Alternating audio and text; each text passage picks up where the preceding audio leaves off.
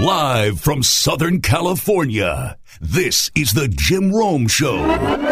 Truly, the NBA to me jacked this up so badly. Could not have jacked this up any worse than they did. As in, this might be one of the worst things that the association has done in a very long time. The powers that be took it upon themselves to fine Patrick Beverley $30,000. 30 gur for quote. Follow me on this. They're fining him 30 gur for quote inappropriate statements during a media interview and on social media, including the egregious use of profanity. End of quote. I mean, how many things are wrong with that? Hell, I am this close to making an inappropriate statement and egregiously using profanity in reaction to that bogus fine. Exactly what did this guy say? After beating the Clippers that was so inappropriate during his media interview. What? I mean, what? What? You mean this? Man, I wanted this so bad. This is just the icing on the cake, the cherry on top. To play in to be able to beat them. Another goal scratched off. I told you was going to the playoffs. Everybody, mostly y'all, y'all looked at me like I was crazy. When I first said that, I f- told y'all. So the hell is inappropriate about that? The hell is inappropriate about that? Seriously. Not only is that not inappropriate, it's appropriate as hell. It might be the most appropriate thing ever because it's a fact. Because he did bleeping tell you all. Then he went out and he backed it all up. And then he showed up at the postgame presser, not with a sports drink on the podium, but a beer. A beer to crack so he could crack back on the team that he thought had done him so wrong. It was one of the most baller things ever, one of the most badass things I've ever seen.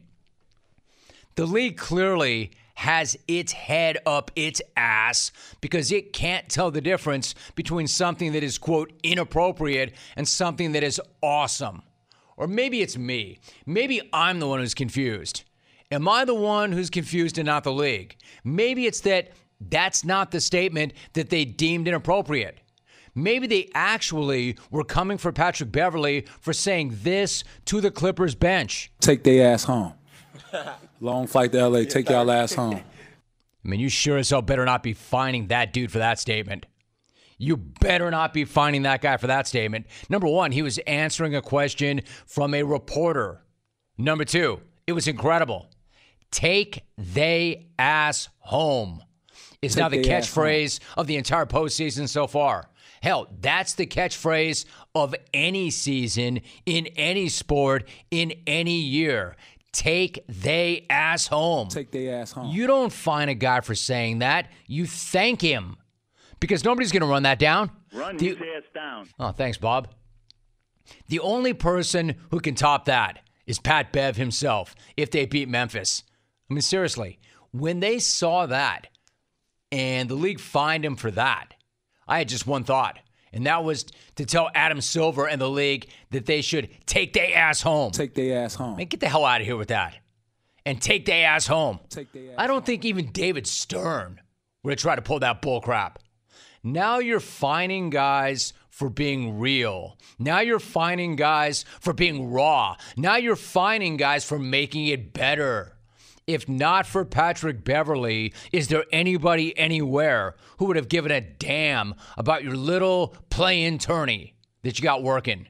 This dude's jumping up on the scores table and killing the Clippers. That didn't just make the play in tourney matter, it made the entire planet better. Tell me that you're not fining this guy for this gold. It's deeper that for me. You understand? I gave my blood and sweat and tears to that organization. I mean, you guys know the story, especially you. Blood, sweat, and tears to just be written off like that. You know, uh, he's injury prone, he's old, this, this, that, that. To be able to come here, play them in a play in, beat their ass. No other feeling, man. No other feeling. I'm telling you. And what is all this talk about egregious use of profanity? The bleep are you talking about anyway? I mean, what are you talking about? Are you talking about this? Yeah. What I say in the beginning of the year? What I say? Hey, we going to Playoffs. Hey, check that goal off now, folks. Yeah. Check that goal off. Bad boys. I told you we was going to playoffs. Did nobody believe me? Weak ass Clippers. Beat they Out of here. Out of here. I'm telling you, there's only one person on the planet who saw that video and thought, man, that's bad. That's bad. And that one person is Adam Silver or whoever decides who gets fined in that league. It's a weak ass fine. All anybody, weak ass fine, because he's talking about the weak ass Clippers because they fired him. All anybody really wants is the real, and that's as real as it gets, as raw as it gets. I'll say it again. I only wish I loved anything as much as Patrick Beverley hates the Clippers. I wish we could take the fuel that this cat is running on, slam it into a syringe, because I would inject it daily if I could. Man, put that in a pill. Put that in a pill, and I'm popping it like Tic Tacs.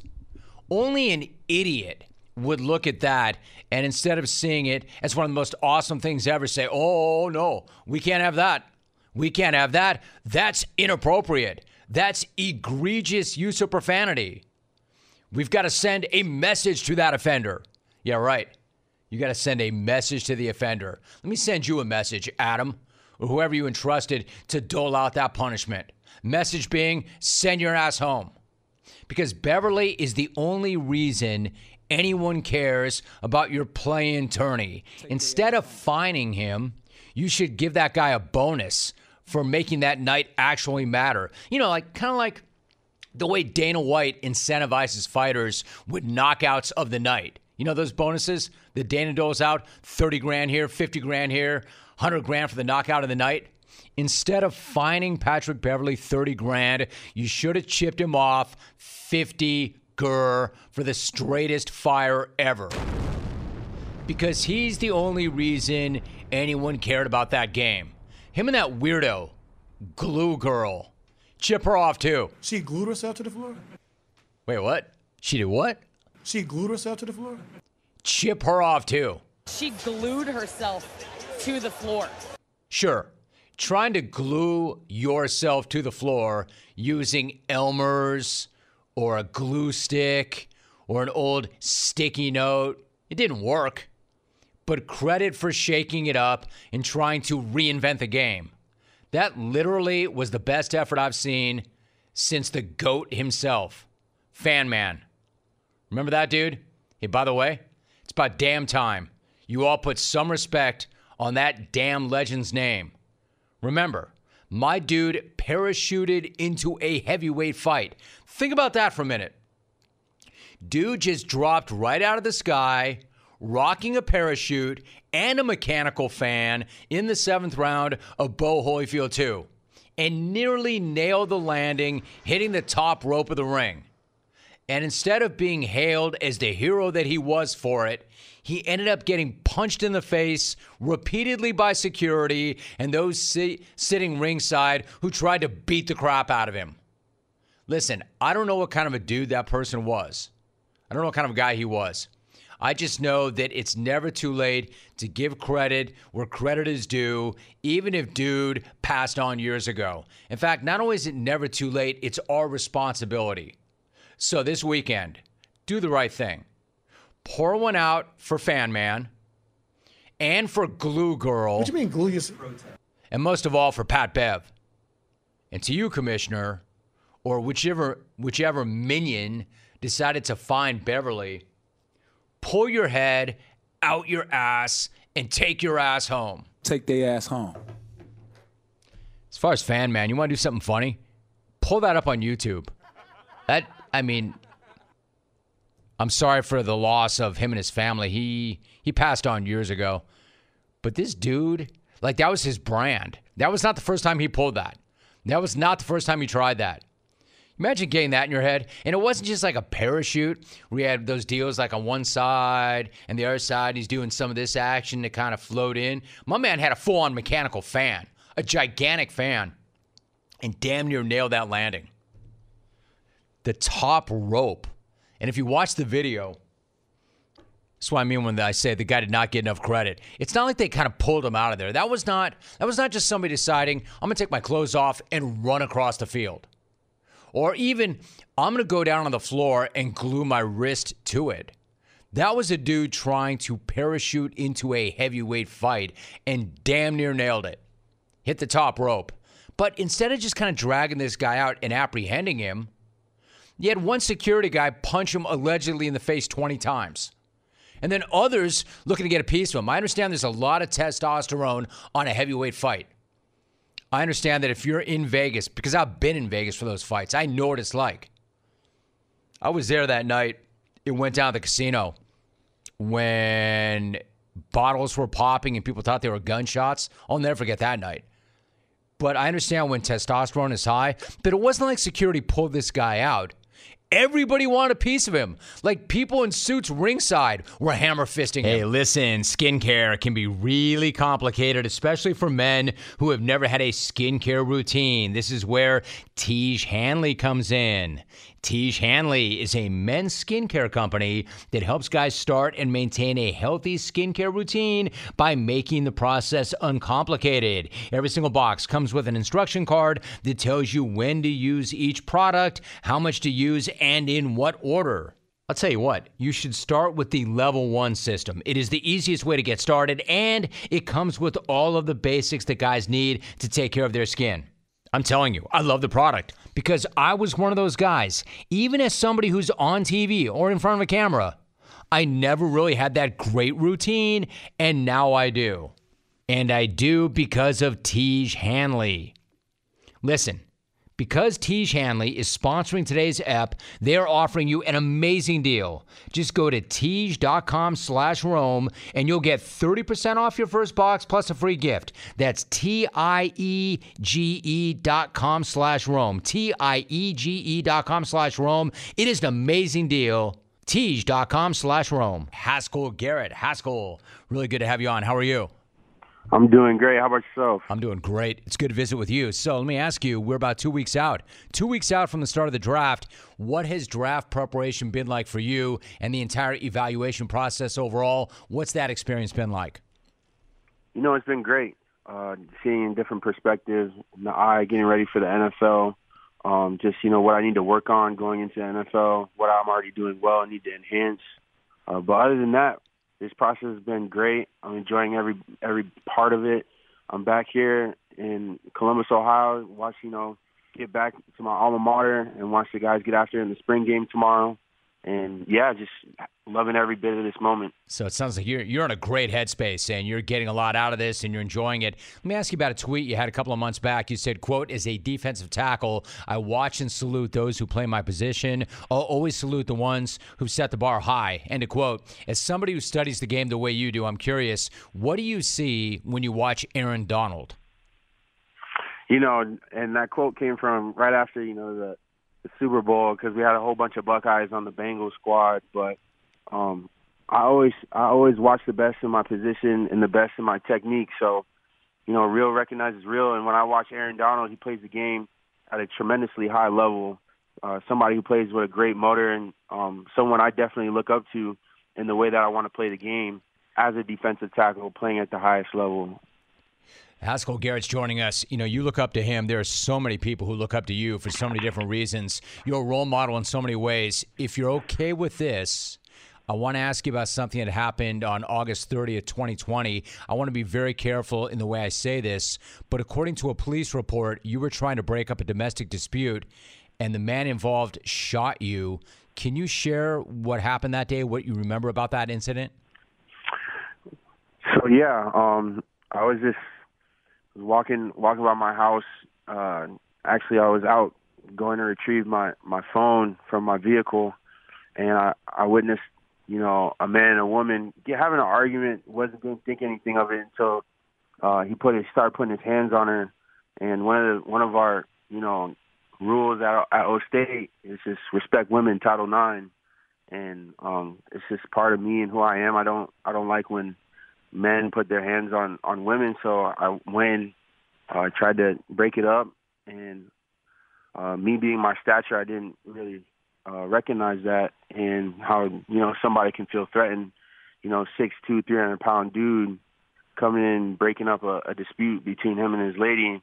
Um, and next thing I knew, I was I pushed him, tried to see if she was okay. Next thing I knew, um, I was waking up on the ground with in a puddle of blood. So um, that's really all I really want to touch touch base on that. I understand that. I respect that. It's. I will say this: you. It, it was much, much worse than that. You had multiple surgeries. You had a bone graft. You lost teeth. You couldn't eat solid food. You could have lost your life. But people around the program talked about how badly you wanted to get back on the field. I mean, it would have been very understandable for you never to play ever again. What was your mindset and your approach, and how were you able to get to a place where you needed it and wanted it that badly? How did you approach that? No, you, you know, just really, I love the game of football. Um, been playing this all my life, and when it was taken from taken away from me, um, you know, I was, I wasn't, I didn't have an injury, you know, where you, you know, tear an ACL or break a bone. It was just really in my face, and the rest of my body was fine. And you know, when you have doctors telling you rest, you need to heal. Uh, I've I've grown up. There's there's you know the the train's gonna leave with or without you. And I wanted to be back on the field. I wanted to be back playing with my brothers. Uh, during that time, you know, the, the Big Ten, Big Ten had said our, our season was canceled, and then a couple weeks later, it was reinstated. So, um, when I found that out, I wanted to play. I wanted to play ball. I've been waiting so many years to compete for a starting job, and I wasn't gonna allow I wanted to, I wasn't going to allow something like this uh, to send me home um, and just gloat. I wanted to be on the field where I'm most comfortable and be fighting alongside my brothers. Haskell Garrett is joining us. I'm getting chills hearing this story. The thing is, you didn't just come back and rejoin that fight. Your teammates were saying it's incredible. This is a different dude. He came back a different dude. Center Josh Myers said, I was not ready for it, man. He came off the ball so hard. I mean, I don't know what he did at home during the quarantine, but the way he came off the ball, it was different. It was different than the way he did before, and it's different than most players I've ever played against. That's an incredible statement. Like, exactly what did you do, and did you come back a much more explosive player? Yeah, most definitely during the quarantine really seized the opportunity. Guys, guys weren't really work, working out, and it was that it was that thought of you know I'm gonna outwork the the next dude who's doing the garage workout, who's you know running running the the neighborhood. I wanted to be I wanted to beat everybody in my position who is at home and leave no doubts. Uh, I wanted to stay ready, really, and I really hit the weight room did everything, got on the phone with, you know, our coach, Coach Mick, our strength coach, and just doing everything possible during quarantine to get my body ready for that phone call to come back to Columbus, Ohio and eventually play ball. See, my thing is, it seems to me if you had that mindset and that approach and that execution without anything that happened to you, that happened to you, that would be uncommon. But given what you went through, it's even more amazing. You've got a really special bit of ink, a tattoo on your right arm that was given to you by your uncle, and it took roughly 40 hours to create. What is mm-hmm. it? What's it represent to you? You know, it represents my culture, my heritage.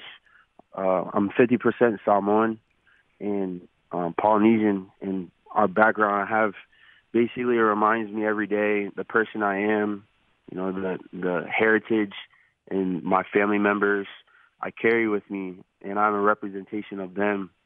And throughout the process, uh, being getting tattooed, you're at the mercy of of the tattoo artist. You know, you can't say, "Oh, I, I want a break." You gotta you wait until he until your tattoo artist tells you, um, when you can take a break because ultimately in life there is no breaks and life will come at you in different types of ways so you need to be ready for that and that's really what the contents of getting my tattoo um, was to prepare me for life Haskell Garrett's my guest. You went to Bishop Gorman, which is about 20 minutes down the strip in Las Vegas, where the draft is going to be held. What's it mean to have that draft taking place in your backyard? How do you think that's going to feel? It's going to feel awesome. You know, we've been talking about this, not only talking about the draft for years, but the fact that it's back at home, back in Las Vegas, is definitely special. And uh, everything's just all my hard work is coming into fruition for this moment. And of course, you know, I got to got to get through rookie minicamp and rookie season, but uh, just for everything that I've worked hard for and invest and invested in myself, my family, uh, getting ready for this moment, I it, it couldn't be more surreal than this. I was going to say, so finally, what does it feel like? I mean, given everything that you've done, sacrificed, everything that everybody around you has sacrificed, I mean, you're this close. What's it feel like to be this close to the next step in this journey? It feels great. It feels great. Um, I feel very blessed uh, from the man above, allowing me this opportunity, uh, putting me in the position that I am, that I'm in, and uh, with my family members. Uh, you know, the countless amount of times my my parents, my godparents, have brought me to practices, invested time in me, going to getting extra work in in the weight room, uh, bringing me to, you know, physical therapy, getting my body right, just stuff like that. It's all coming into fruition, and I can't wait to be sitting there with my family and uh, hopefully get that call.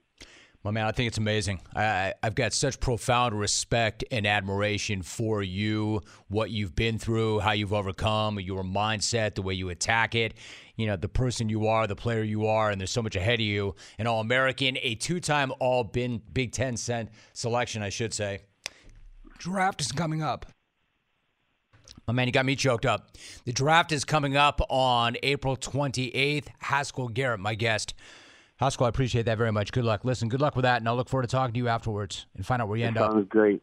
Thank you. Hey, clones, what do we want when we're craving protein and we need more energy? I'll tell you what we don't want bars, sugary snacks, energy drinks. Nah, we want beef, pure and simple. So where's the beef? It's in a package of Old Trapper beef jerky. Old Trapper is not your father's jerky, shriveled, dry, tasteless. No, Old Trapper beef jerky is made from lean strips of steak and quality spices that are smoked over a real wood fire. So it's tender and tasty, it's never tough. So, why is it so good? Because Old Trapper is a 50 year old family business known for their relentless commitment to quality. In other words, they take smoked beef extremely seriously, and you can taste it in every single bite. Old Trapper is packed with protein and comes in four amazing flavors to satisfy all your cravings. Quality smoked meat at its finest that goes with you wherever you go to the game, to the gym, to the beach, anywhere at all. So look for Old Trapper in the Clearview bag. You can see the quality that you're buying. Look for it in major retail stores near you. If you don't see it, ask for it by name because no other jerky compares. Old Trapper, what's your beef? We go to Jeff in Richmond. My brother, what's going on? Jim, thanks for the vine and thanks for the time. And Jim, let me first of all wish you and yours the very best this year. And Jim, I want you to know, I want the XR4 TI crew to know, I want the morally bankrupt clones across a fruited plain to know. But most importantly, Jim, I want the CBS suits to know. And Jim, when I'm speaking about the suits, I'm speaking about Chairman David Berson. I'm speaking, Jim, about Sean McManus, Patty Power, Kelly Kahl, your guy Jim, Drew Kaliski, Dan Weinberg, and also Jim, CBS VP of Operations, Tyler Hale. Jim, I want the suits to know that anytime they see the dirtiest player in the game, Jeff from Richmond on the marquee, anytime, Jim, the CBS suits see rolling behind you, Jim, not only the best photo montage in the history of sports, Jim, but the best photo montage, Jim, in the history of entertainment. I want the suits to know collectively at that moment, Jim, that business is about to pick up. Jim, if you'll indulge me for a brief moment, I want to give a shout out to the biggest toolbox in the history of sports entertainment, and that, of course, Jim, is Matt from LA. Arr! Oh, San Quentin from LA. Rikers Island from LA. Colorado Supermax from LA. Matt, I know you're out there. I know you can hear me. Matt, you made a decision in Smack Off 27 to call into the program on your 20 year old T Mobile flip phone. Not only did you sound like you were 20 feet under the water, my man, but that act was very disrespectful to the legendary pimp in the box, Mr. Jim Rome. Matt, former Jacksonville Jaguars head coach Urban Meyer, slipping on his OSU pullover and stepping out of the dance floor and grinding his hips and his private parts into that unassuming 18 year old blonde OSU co ed thinks your decision, Matt, was selfish and self absorbed. But, Matt, here, here's the real deal. The real tragedy of your decision, you kept other legitimate jungle legends off the air that day. Matt, we could have heard from Dr. Dave from Detroit. We could have heard from Ricky from Tampa or Mona from Knoxville, or more importantly, Matt, we could have heard from that jungle badass Jeff from San Antonio. What? My fiance? And Matt, while we're at it, let's talk about Smack Off 25. Damon Amendolara, DA, steel toe booted you to the package, my man, for eight and a half minutes. He curb stomped you. He speed bagged you. He left you laying in the fetal position, Matt, with your thumb stuck firmly in your pie hole. And Jim Rome made an executive decision on that day, Matt, an executive decision. He put you into protective custody. He PC'd you up because he knew you weren't ready for the big stage. Matt, the bottom line is this you and your takes are softer than a wisp of cotton candy. And Matt, if I were you, I would never, Matt, and I mean ever, call the smack off again. By the way, Matt, how does it feel to get smashed up on national television? It doesn't matter how you feel, Matt. Jim, in closing, let me say this to you, and I want you to remember this, Jim.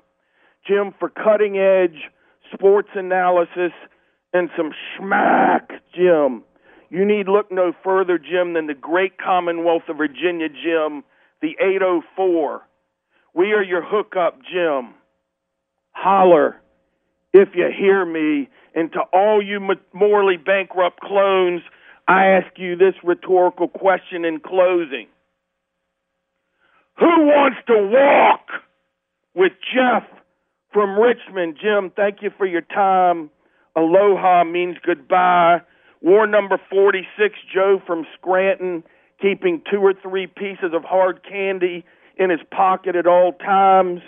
War Joe from Scranton shoehorning the phrase as the crow flies into every political statement he makes and forgets he's repeating himself. War Jake Rome showcasing his blonde hair and his blue eyes at the Del Mar internship and attracting a lot of attention from the 20 to 22 year old SoCal hotties that frequent Del Mar. War Logan Rome punching out a batter on the pitcher's mound and the old man standing up and screaming, That's scrumptious, Logs! And War Josh McDaniel leading the Raider Nation forward without the nicks and cuts of a blade. And until next time, Jim. Good night now! You know, the very best athletes know that your championship body is not built in a single day. Well, the same is true when it comes to long term financial goals. Get financially fit with M1 the Finance Super app. It is commission free and it makes growing your money easier so you can strategize for the end game. Build a custom portfolio or choose a pre built portfolio that speaks to your goals. Then, automate your everyday money moves, and use your extra time to watch the highlights. They even make it easy to stick to your investing strategy by automatically rebalancing your investments every time you buy into your portfolio, keeping your investments close to where you want them to be. That way, your portfolio sticks to the plan for the long game. There are no huddle ups necessary. Do this. Visit m1finance.com/sports that's M with the number one to sign up and see why Money, Investopedia, and Yahoo Finance are all proud superfans of M1. That's M, the number one, dot com slash sports. Investing does involve risk, including the risk of loss. M1 Finance LLC, member FINRA, SIPC. Vincent Goodwill. Vince, what's going on, my man? How are you? Doing good, Jim. How are you? Good, dude. Good. Good to have you back. Let me ask you about a report that dropped in the last hour. Paul George testing positive for COVID. He is going to be out for tonight's playing game against New Orleans. Now, we know Ty Lue has been really good this year without Kawhi Leonard and without George for most of the year, but how big of a blow is that for tonight? It is huge, Jim. And I am a member of the Ty Lue is the best coach in basketball hive. you know, as far as what he can do in the game, his, his strategic adjustments, uh, and everything else. But this is huge, man, because Paul George is a guy that we've seen carry this Clippers team, you know, through multiple playoff rounds. You know, last season when Kawhi Leonard went down, and you just start to get used to him being there. And the crazy thing is, Jim, they should have won the other night. Like when you have a double digit lead in the fourth quarter and Karl Towns is fouled out, you should have won that game. And now it's almost even more magnified. It's almost similar to Luka Doncic in Dallas.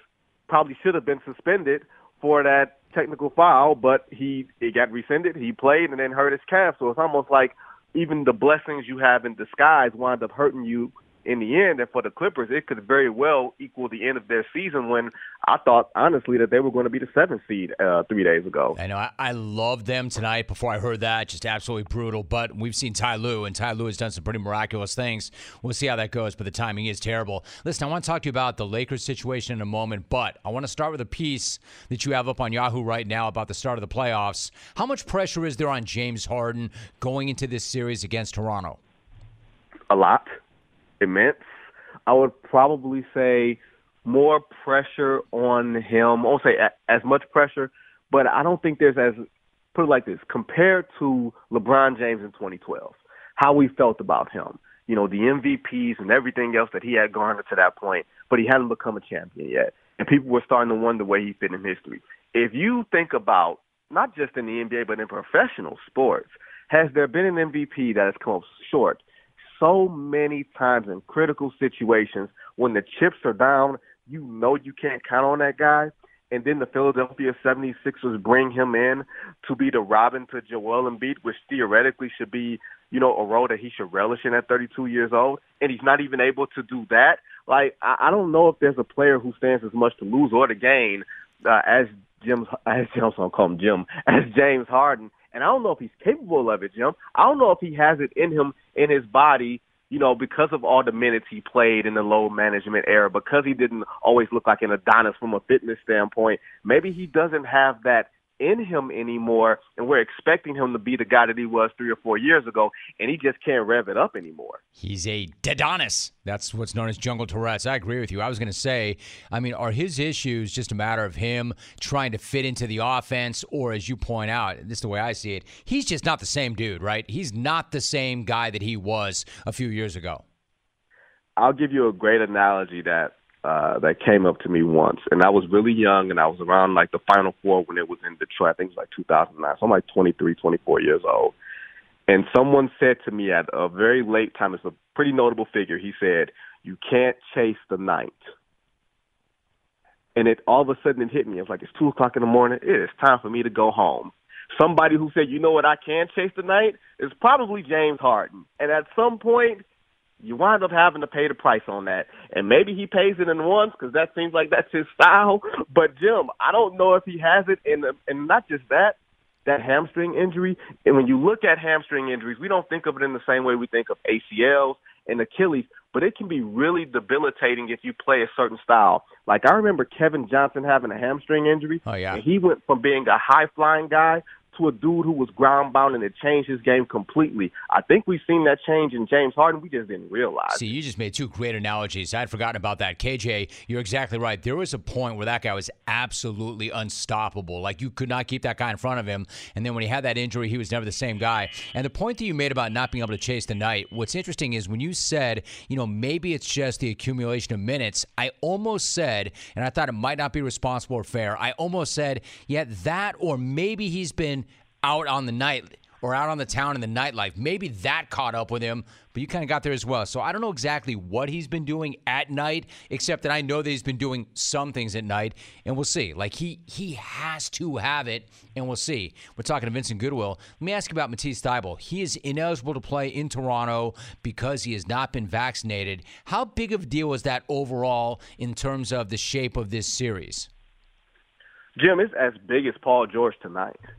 And I, I'm not trying to overstate that, and I'm not saying that Thybulle is as great of a player as Paul George or anything like that. But when you look at the players and you look at situational basketball, he does something that very few people, that nobody else can do on that roster. He can defend and basically take away a guy. Can you imagine them throwing him on Spicy P or OG Anunoby or Scottie Barnes and being able to neutralize that player, at least to the point where, you know what, Joel Embiid, you don't have to shade your defense over in that direction because we can feel reasonably comfortable with our defender being over there and he doesn't need the ball and he runs the floor because once again, we're talking about James Harden, a guy who plays very deliberately. We kind of need somebody that's going to force him to play at a quicker pace, and you don't have anybody else that can do all of those things in one package. I think that is. I won't say that it's going to turn the series, Jim, but I don't think it necessarily is going to help the Philadelphia 76ers, especially when you get the first two games at home in Philly in a in front of an antsy crowd, and then you're going to Toronto where you know there are Rockets. This could get ugly really quickly unless Joel Embiid pulls a couple of games out of his behind. No, I agree with you. And Toronto to me is a factor. They're a dangerous team. They're a dangerous team. They're a good team. They might not have that star quality, but they are a good, good team. They're obviously well coached. Vincent Goodwill is joining us. So, what do you have about the Lakers in the sense that, well, what do you make of this? What do you make of Rob Pelinka pretty much saying at the press conference after firing Frank Vogel that that was not the time to talk about why he fired Frank Vogel? you know what, I, Jim? I'm I'm not married, but I feel like whenever a woman says, "You know what? It's time to talk," you say, "Now is not the time." She's going to look at you and say, "If not now, when? If not you, who?" And you have no answer, no recourse. But suddenly in sports, we say, "Now is not the time," and all of a sudden people people accept that. When are you going? When are you going to bag Frank Vogel when you hire, when you bring in your free agents? When you hire your next coach, you're going to bag on your last one there's never a good time to do it. But if anything, we know, we know that the Lakers certainly like passing the buck. And here's the other part of it: if there's a franchise in the NBA that doesn't give a damn about coaching, it is the LA Lakers. They told Phil, you can go twice. They told Pat Riley, you can go twice. They've hired a bunch of dudes that you're like, where'd they get this schmuck from? They've done that several times in their franchise's history. And that's not just been the Jimmy Buss or the Jeanie Buss Lakers. That goes all the way from Jerry Buss. That's like an organizational ethos. They believe as long as we have stars, the coach doesn't matter. And clearly they don't think that the coach matters because who knows who they're going to hire. And they did all of this without a plan. If you're going to put all this at the feet of Frank Vogel, then yeah, you try running this roster back next year and see what happens. You'll be back 18 games under 500, if not worse. To quote you, you're like, where did they get this schmuck from? We're talking to Vincent Goodwill. I love that. So when you and Chris Haynes were talking about it, you broke out, quote, story time with Vinny. You told a story from a few years back when a player was suspended from a team for misbehaving in the locker room. You reached out to the GM of that team. How did that go? Uh, the player, I got in tip, Jim, that a player was suspended, was going to be suspended for conduct detrimental. And – the GM said, "Oh no, no, that's not true, whatever." And then I said, "Hey, I've heard he's going to be suspended for this one thing." GM says, "No, no, that's not true." Two minutes later, press release comes out, player suspended. Two minutes later, after that, a reporter uh, sitting not too far from me says the exact same thing that I that I was trying to get confirmed over text message and says, "Hey, this is what happened." Blah blah blah. I knew my information was good at at, at that point. I already knew, but I just couldn't put it out without confirmation. So I text the GM and I says, "Hey, I already know that you know what's out there, even if you gave it to him or you confirmed it for him or somebody next to you did it. Will you at least confirm it for me?" He replies, "We moved on." So that quick in a span of five minutes, Jim, it went from it didn't happen to we've moved on. That is the equivalent of now is not the time to talk about this. Incredible, incredible. So, like, if Pelinka, if he's not going to take the accountability for firing Frank Vogel and for that roster, then exactly why is he in that job? Because he was Kobe Bryant's agent, and he's a part of the Laker family. Like, clearly, the LA Lakers are a mom and pop operation. They are not a corporate entity. And I'm not saying that as if it's a bad thing, Jim, But if you think about the history of the league and think about how many new owners have come in over the past 10 years or so, there's only a few family owned operations and they run similarly. They hire who they know. They hire who they're comfortable with. They they value quote unquote loyalty, regardless of job performance or even qualifications of getting the job. So if we don't know what Rob Pelinka was great at before he got the job, how can we say to this point what will enable him to keep the job besides he's really good with Jeanie Buss, which is not necessarily a bad thing because you got to be good with the people you work for. But like you said, if you're not going to take accountability for hiring and firing, it's just more than saying it because he said, I'll take accountability for bringing in this roster. Ultimately, the buck stops with me. And all that's going to do is just put a nice quote into an article, and we're still going to talk about the Rambises. We're still going to talk about the buses. People are still going to talk about Clutch Sports, LeBron, Anthony Davis, what their role is in it. But accountability actually has to be something that is exercised and not just verbalized. I'm glad you mentioned the Ramby. I was going to ask you about the Ramby. Vincent Goodwill is my guest. So let me finally ask you this. Like, if it doesn't really matter to them who the head coach is, yet counterintuitively, we hear all these big names being bandied about, you know, like Doc Rivers or like even Ty Lue. Go back to that for a minute. Like, when they handled their coaching search the last time around, they tried to jam Ty Lue on money and staffing. At this point, how appealing is the job? Like, Vince, I get that if the checks don't bounce and there's only 31 of these gigs, somebody will take that job. But when you hear big names, like take Nick Nurse, all right, that's a hell of a coach. Is there any way a guy like that would even consider a job like that? Yeah, okay, here's the thing. Even if you're Nick Nurse and you want to consider a job like that, you can stay in Toronto and be the guy for the next 15 years. Clearly, that's how they they're probably going to do things. But practically, Jim, the Lakers would need compensation to go get Nick Nurse. What's the one thing we know the Lakers don't have? Draft picks. Why don't they have draft picks? Because they got Anthony Davis and they they traded all their draft picks for him. And what are they going to need to trade Russell Westbrook this offseason? More draft picks that they don't have. So tell me how you're going to go and get any coach that's under contract and get him to come to you when you've clearly illustrated that you don't value coaching, you don't value that voice, and you don't even have the human decency to let the coach finish out his last game before leaking to someone that he's going to be fired. Hmm. Hey, Vince, one last thought. What about AD? Where do you come out on AD. We know that this is an elite player, that when he's right, one of the best players in the world, one of the best ever, arguably. But do you trust him as a face of the franchise and somebody they can hand the torch to when LeBron moves on and somebody who is reliable, a get the hell on my back, I will get us there kind of guy? Has he shown that? No. Okay. I mean, I mean, and I think from no, a talent he hasn't from a talent standpoint, he's Tim Duncan and Kevin Garnett as if they had a baby. You know what I mean? But is there a little something in there? Like Tim Duncan wasn't the most vocal guy, but he was a franchise mainstay. There was a lot of consistency and just availability. Kevin Garnett, we know what he brings or what he brought to organizations. Anthony Davis is a five foot eleven dude who got tall. And I'm not saying that as a shot to him. I'm saying when you haven't been big all your life, you're not comfortable playing big all the time. And the Lakers are going to require Anthony Davis to be big and play big consistently, in addition to staying healthy and putting the work in to keep himself healthy. And the problem is, Jim, it's not like he's got a debilitating knee or an Achilles or something that you have to address every year and you know this is going to be something you have to watch he's almost like a game of operation where one day it's the knee, next day it's the ankle, next day it's this. It's almost like you don't know how you can take preventative measures with him. And I'll be perfectly honest, Jim, what if we've seen the best of Anthony Davis? Even though he doesn't have a debilitating injury, these little things do add up over the course of time, and he's going to be 30 soon enough.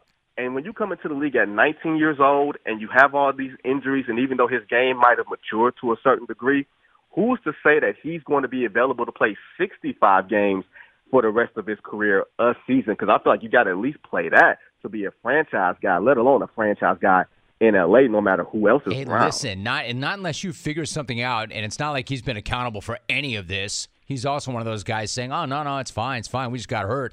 You're not. Why would we expect him to understand it or be more reliable on the other side of 30 than he is in front of 30, unless he figures it out? And has he given us any indication that he's going to figure it out? Does not seem to me. Vincent Goodwill covers the NBA for Yahoo Sports. Now, I want to say we need more people in the media who keep it real, like this guy does. My man Vince. Vincent, great to have you back. Appreciate you very. Much Much respect. Great job as always. It's the Detroit of me, Jim. Hey, can we talk skincare for a minute? Listen, I've been in front of a camera for a long, long time. Skincare is really important to me, and it can be complicated, especially for men who have never had a skincare routine. And face it, a lot of you dudes don't. That's where Tiege Hanley comes in. Tiege Hanley is a men's skincare company that helps guys start and maintain a healthy skincare routine by making the process uncomplicated. This is actually awesome. Let me talk to you, for instance, about the Level 1 system. It's the easiest way to get started, and it comes with all of the basics that you guys need to take care of your skin. The products included are a face wash, an exfoliating scrub, an AM moisturizer and a PM moisturizer, a daily face wash to get rid of the dirt and grime on your skin, and a two times per week exfoliating scrub to get rid of dead skin cells. And there's so much more. Way more that I can get to in this one spot. I'm telling you, it makes a difference. You want to take care of your skin. It's not going to take care of itself. But don't just take my word for it. Tiege Hanley has over 5,000, 5,000 five star reviews on their website from customers around the world. And because Tiege Hanley is sponsoring today's episode, they are offering you a great deal. Just go to Tiege.com slash Rome and you'll get 30% off your first box plus a free gift. That's T-I-E-G-E dot com slash Rome. It is an amazing deal. And we'll talk about who we like to win it all and how to play that angle. Head, are you ready to butcher the English language and to help the clones make some paper? I'm ready to butcher and bet, Jim. I brought my A game on both. My man, the two things that you are best at butchering and betting. All right, let's do this. Starting with tonight's play in action Hawks v Cavs. I want to get to the bad news about the Clippers later on, but Hawks v Cavs. The Hawks destroyed the Hornets on Wednesday night. To me, they're playing their best ball when it matters most, and Trae is Mm-hmm. going all Trae on everybody's ass. The Cavs, meanwhile, have just been ass. And it's been that way for several weeks. They just look like these are two teams going in opposite directions, at least to me. So let's start right there. What is the number? How do you see this game? How are you playing it? The Hawks are a two point favorite in Cleveland tonight, and I'm taking the ATL here. You're right on the Cavs. Since the All Star break, Jim, they haven't been the same team. Pre All Star break, they ranked fifth in defensive rating. The Hawks ranked 27th. Since the All Star break, the Hawks are actually a better defensive team, and obvious, obvious offensively. Sorry, butchered that one. There you go. The Hawks have been on a completely different level all season long. They have the most efficient offense in the entire NBA, according to the numbers, and Trae's obviously the best player on the court tonight. He scored the most points and had the most assists in the NBA this season, becoming the only second player ever to do that. The worry for the Hawks, though, Jim, is them playing on the road. They have been the worst of any team in the playoffs away from their place by far, and against the spread, as an away team, they've covered only 34% of their games. 34%. Dude. But let's go against that. Let's ride with Trae and the Hawks minus two. I was going to say, I felt really good about that pick. I made that pick myself earlier today until you started to lay those numbers out. Bad. That, that's not good. That's not good, but I hit that the same way you did. So I'm going to take the Hawks. I'm going to lay the points. The other playing game is what we talked about earlier Pelicans v. Clippers. Wait, before we go to the actual matchup Mm-hmm. and playoff P not being there, I'm going to give you a chance to editorialize. Oh, Quick boy. sidebar. Obviously, we're not going to see Zion during the game, but we might see him throw it off the backboard to himself, go between his legs, and then throw down 720 jams before the game. I'm curious, what do you think when you see that guy do that and then not play and as a bonus head? Mhm. Generally, what do you think when you see stars routinely not play in what we're led to believe are really important regular season Mm. games when there's seemingly nothing wrong with them? I know that's a complex, compound question. Do the best you can with it. Yeah, it's a damn joke. Uh, Zion should have used his offhand and gave everyone the middle finger while he threw those uh, down the other night because that's what the league's basically been doing to us, the fans, for years now, Jim. The load management tanking era has been horrible for the sport, horrible. The regular season is a joke. Fans tune into big games. People show up to the arena only to get poltered right in the face more often than not with that sustained ass of a product. It's amazing, and his solution for Silver is always let's play more, let's do an in season tournament. Hey, dude, how about you just have your star players actually play the game, and you don't need all that garbage? But that's just a couple thoughts. Sorry. Uh, probably your best action ever on this show. Well done, Head. Very well done. All right, so back to the game itself. And back to you butchering the English language. Perfect. The highlight of the play-in round, and it's not even close, is the T Wolves doing the Clippers and then Patrick Beverley jumping up on the scorer's table and then onto IG Live and F bombing the Clippers all the way back to LA. I absolutely loved it. And if you don't, you just don't get it or this guy and you're wrong. I did love it. He F bombed them all the way back to LA, where until moments ago, Head, Right. I was sure they would bounce back against the Pelicans tonight. How about this, Head? I hit that early this morning. I was so convinced of it. And mm-hmm. then the news broke. How should I feel about that? How stupid was that to hit it that early? And what are you doing with it? Yeah. Go ahead, Man. tell me. Well, so here's the thing. So the Clippers were I favored mean, by tell me four. how dumb so- I am for hitting that early. Yeah, yeah, not the smartest thing ever. Thank but you. know, Agreed. We, we thought we were done with that, but you never are in the NBA and never ever hit this line. But I can't really say that because I hit it too. Um, Pelicans plus four points, but the line since the George uh, news it's dropped to Pelicans now minus one and a half. Yeah, big drop, big change because Dude. of pandemic himself. Dude. Yeah. So I'm still gonna go Pelicans though, minus one and a half. I like them. They Well, started whoa, one whoa, and whoa. twelve. Did you not? Did you hit it at plus four, or you have not hit it yet? I did hit it at plus four for the Pelicans, but I want to give something for the audience to play here. Okay, I got it. I so, but you I'll- still you still like them at that number? yeah, I mean they started one and twelve, but I've been a different team since CJ uh, the CJ trade. Since then, they po- uh, posted an offensive rating over 117, which would actually be ninth in the NBA during that span.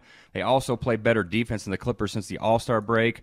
Ty Lue scares the hell out of me for sure. I don't know if he's the best in the NBA, like Goodwill said, but after what he did to the Jazz last year, he could win this game probably by himself. But I'm gonna lay the one and a half and go with the Pelicans. Interesting, Yeah. really interesting. All right, head. Let me ask you something. You have had a lot of success betting in game during Yes. the NBA playoffs. Have you done that yet? And is that the strategy going forward? Yes, it's the best strategy in the playoffs, especially for the first round. You wait in the first quarter, maybe early second, for that big run from one teams because more often than not, the other team is going to make it closer, and you go off that, man. All right, so let's move on. You've got some uh, actual first round matchups, starting with the Sixers and Raptors. Really, really interesting matchup to me. The Sixers are obviously all in. I talked about this with Vince earlier today, but they need this in the worst way imaginable. Nobody more so than the beard. Question is, which beard is going to show up? Harden or Larden? Ask me. This is some legacy bleep right here for this guy, and he he has to step the hell up. This guy's got to get it done right now. The problem is he's more Larden than Harden. what do you think we get with this guy? So I agree on Larden. Yes, legacy. He has to show up. He's not been good since no showing against Brooklyn on the prime stage, and since the last 17 games, Jim, he shot 36% from the floor. Plus, add that Toronto's built to guard this guy. They have multiple dudes who have length and can switch. Also, I'm going to throw Doc Rivers in there. He, there's a lot of pressure on Doc too. He can't lose to Nick Nurse here. If he does, he might be done in Philly. But because of Joel Embiid, not Larden, I do think he will win this. As great as the defensive team Toronto is, they don't have an answer for that big fella. He's beyond dominant. He's playing better than he ever has. And yes, he can win a couple games by himself. I'm going to go for the series here. Philly minus 180 to win it. Interesting. I, I agree with you. I think that Toronto is really dangerous, really dangerous. But Incredible I think they don't have an organization. answer Yes. for Joel Embiid. I love Nick Nurse, but I think Love you're him. right too. Look, losing to Nick Nurse is not shameful in any way, but if Doc Rivers does, I think he is in trouble. Big All right, so. Nets Celtics head. Mhm. Nets and Celtics. While the rest of us have been taking shots at and poking holes in the Nets, you have steadfastly maintained that they can put it together and that their best can beat anybody else's best. But then again, we got Kevin Durant and Kyrie Irving's best, and they still had trouble knocking out the Cavs midweek. And now they're just going to drop in Ben Simmons at some point in the middle of this series against a good Celtics team. Talk about give me an A or give me an F. Mhm. What is the number? What are you doing with this series? A really interesting series. So the number, the Celtics are actually the favorite here, minus 130 to win the series over the Nets, but I'm still riding with the Nets Yeah, and you taking are. them. Yes, I, I cannot get off that bandwagon quite yet. It's You're a 110 to the underdog. Nets, dude. What is your deal with the Nets? I think somehow, some way. Look, the Bucks helped them a lot here by not winning that last regular season game because if Milwaukee plays them right now, they ice them and they end them. Okay, but by by not doing that, they might get them later on, and oh, Ben Simmons might have 10, 15, 20 minutes in him. With him in that lineup and his defensive versatility, even in three weeks from now, it's better than right now, game three, game four, whenever he plays. So it can work if they can get together. And why I like him here is because of KD. I mean, he was an inch within beating the Bucks last year by himself with an injured Larden and no Kyrie. A healthy Kyrie, Seth Curry, and Patty Mills to space this thing out. Even with that historic Boston defense, and it's damn good, and they might get Robert Williams back here. I still like the Nets, and I'm still not giving up on them. You could get them at plus 110 to win the series. Interesting. All right, the big head breaking it down. Now I know you, dude. I know how that giant globe sitting on your shoulders spins. I know you love Milwaukee against Chicago, Mm-hmm. but there's no way in hell you love them at minus 1,000. So either you're going to sit that one out or you're going to find a different way to play it. Which Uh-huh. is it? Yeah, no chance in hell you touch that minus 1,000, but I'll do a series prop here. I'll go Milwaukee minus two and a half games at minus 170, meaning the Bulls can't win two games in this series. Chicago has bleeped the bed part. Um, the last I'd say since All Star game, uh, since the All Star game, worse than anybody. In their last 15 games of the seasons, they have the worst offense and defensive showing in any playoff bound team in the NBA, and it's not even close, Jim. It's so bad. Efficiency stats have the Houston Rockets and Detroit Pistons playing better offense, and the Lakers playing better defense during that time frame than the actual Chicago Bulls. And now, That's instead of that, That's that's, serial ass. ass That's right serial there. ass. That's straight ass. That's all ass. And now instead of that Serial Munster kid ass. Coaching these guys the hell up, he's hanging out with you in studio and answering phones. I love this for the Bucks minus two and a half games at minus one seventy to win this series. All right, so I'm asking a hell of a lot out of you. Do not run out of gas. We're almost there. But finally, how about a couple of title future bets? Okay. The clones have been tracking you. If they have, they know you like to take a shot Love it. with somebody while at the same time hedging that same shot. Give me some teams and some numbers about who you might like to win it all right now. Final yeah, I kind of thought. Uh, so I kind of um, getting bleeped a little bit here. I woke up feeling great about this play, loved it, but then I found out Drake bet two hundred thousand dollars on one of my teams to win the freaking Western Conference. Dude, that that's your system. That, that that okay, come correct. You have always said I can't give you my system, boss. I can't give you my system. Your system is you wait and see what Drake does and you go the other way. That's your system. That's correct. You always have a system, and then you always have something to counterbalance it, whether it's NFL, NBA, or anything like that. And we use Drake to counterbalance our NBA system and our futures. He likes the Warriors. I love the Warriors at plus eight fifty to win the title, but he bet two hundred k for this to ha- for them to win the Western Conference, which means um, we're in trouble. But we're going to ride with Drake here. I'm still going to go with are? the Warriors. So t- somebody tweeted me today too and said that he lost four million dollars in February on sports betting from the same place that outed the Raiders for not tipping good. So you're gonna ride. That's incredible, Dude, lost unbelievable. Four million dollars In February in alone. February alone. Mhm. Do the math, dude. Project that over the course of a normal year. My man's gonna have to sell a hell of a lot of discs, and you're gonna ride with that guy. because he's got to sometime he's got to hit right we know he's lost on colby he's lost on north carolina and duke he's lost on everything he's got to be right about something and we're going to do it here so we're going to take the warriors at plus 850 And my other one, we're not going to go with a favorite for the hedge. We're going to go with the Nets at plus 600. Ooh, dude. All right, big swing. Two swings. Head. So amazing content, lots to get to. Quickly run it all down in case they missed it, and then I know you'll tweet it as well. Okay, Atlanta minus two and a, uh, minus two at Cleveland tonight. Pelicans minus one and a half via the Clippers in Los Angeles tonight. Series straight up win. Philly minus 180 over Toronto. Brooklyn plus 110 to beat Boston. Series props. Uh, Milwaukee minus two and a half games at one set minus 170 over Chicago. And for futures to win the title, we're going to go with Drake.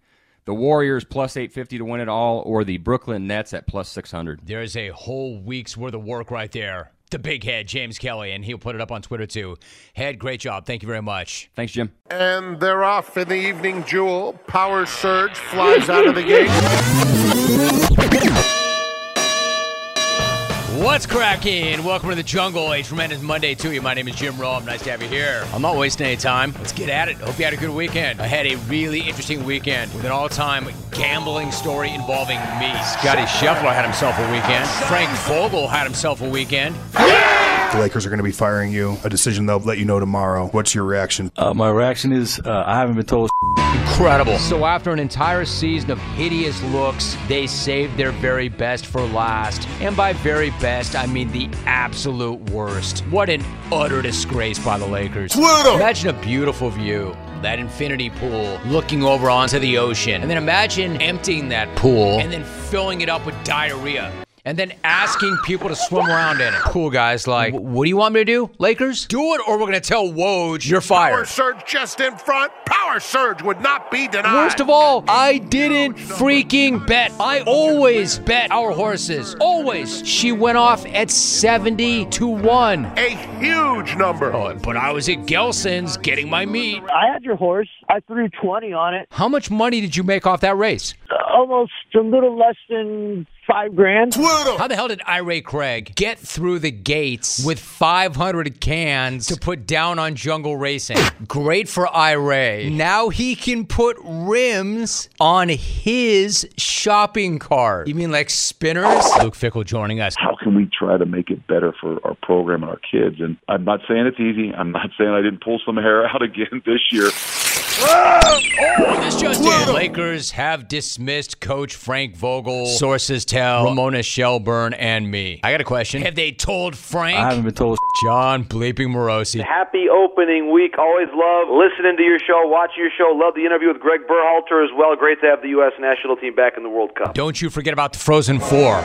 All the credit to Denver. Today's not going to be a, a day of like finger pointing or unwinding. the hell are you talking about, Lo? You just broke off your head coach. That's a finger point. The kids taking over the business and running it into the ground. I'm out. But the problem is, so are the Lakers. I mean, it's not failure at all. It's not a failure. You lost 49 games. You didn't even make the play-in game. You were supposed to win it all. How is that not a failure? We are joined by Bob Melvin. Can't wait to get back to San Diego and actually play in that fantastic ballpark. Getting to know the players in a shortened spring, take a deep breath and know it's going to take a little bit of time, but you know, we've gotten off to a decent start. Sean Murphy's ass owns the entire internet today. I mean, be honest, clones. You're doing butt clenches from your office chair as I'm talking. Ah! I am. Marte golfs one back to Bohm. Let's see how this one goes. This one a much cleaner throw. I hate this place. Emotion just got the best What an amazing moment for a major leaguer to say that right there on the field, only in Philly. And a Bronx cheer. Now is not the time to point fingers or sandwiches. Signed Mama Cass, dead. No mention of Tina Yothers. Signed Margot Kidder, dead, dead. Mike McFaddy, dead. Once we hit it, it's dead. I can relate. Sonny Bono, dead, dead, dead. dead. Take their ass home. Unwar giving Pat Bev credit when his plus minus was minus five. Dude, I would tell you to be better than that, but you can't. You're minus minus. F minus Wells. You got yourself a free pay per view. Enjoy the fight, bro. It's Howard Beck. proud UC grad, and I don't know how anybody gets in anymore or how they afford it. For most of my registration fees and books and everything was off the student newspaper, just cranking out stories. Don't worry, bro. I got you totally taken care of. Shout out to the JTP. I know they love me, bro. He's right. The JPP does love Silk. JTP, my bad. Pointing fingers, missing fingers, 10 digits, 7 digits. My beef is with the meth head that broke into my truck just to steal nothing. Yeah, my beef is with outdoor events that don't have enough bathrooms. My beef is with Matt in LA. You're welcome. You're welcome. Literally, no one has ever thanked you for calling. Yeah, I mean, I would have loved to have stayed, but bigger things. If man. you want to keep Bigger coming in here and telling me that the sport needed it. You know what the sport didn't need? That guy blowing out his arm in the middle of April. Dave Roberts. That's why fans are fans. And I love the passion. And the thing that gets lost in all this is that I'm a fan as well. It is far. It is gone. But caught. Uh, never mind. Oh, oh my goodness gracious. I'm speaking, Jim, about Sean McManus, David Berson, Patty Power, Kelly Kahl, Drew Kaliski, Dan Weinberg, Tyler Hale. What? My fiance? That's scrumptious, Logue. From a talent standpoint, he's Tim Duncan and Kevin Garnett as if they had a baby. Anthony Davis is a five foot eleven dude who got tall. The Hawks are actually a better defensive team and obvious, obvious offensively. What? Sorry, butchered that one. There you Huh? go. One, two, three. St. Bart's. Don't worry, bro. I got something for you. Got some sparkling, bro. Always good, Jim. Keep it going. Thanks for all the great work you do to keep our, our whole sports world connected, my friend. Always and anytime, Jim. Gone. But caught. LeBron, gotta go, brah. What you mean glue yourself with Monica Lewinsky, not Monica Lewinsky? I'm Matt in LA, and you're not. Where did they get this schmuck from? Roma, you're the best. Take care, and then we'll chat soon. And until next time, Jim. out of here. Good night now. Good night now.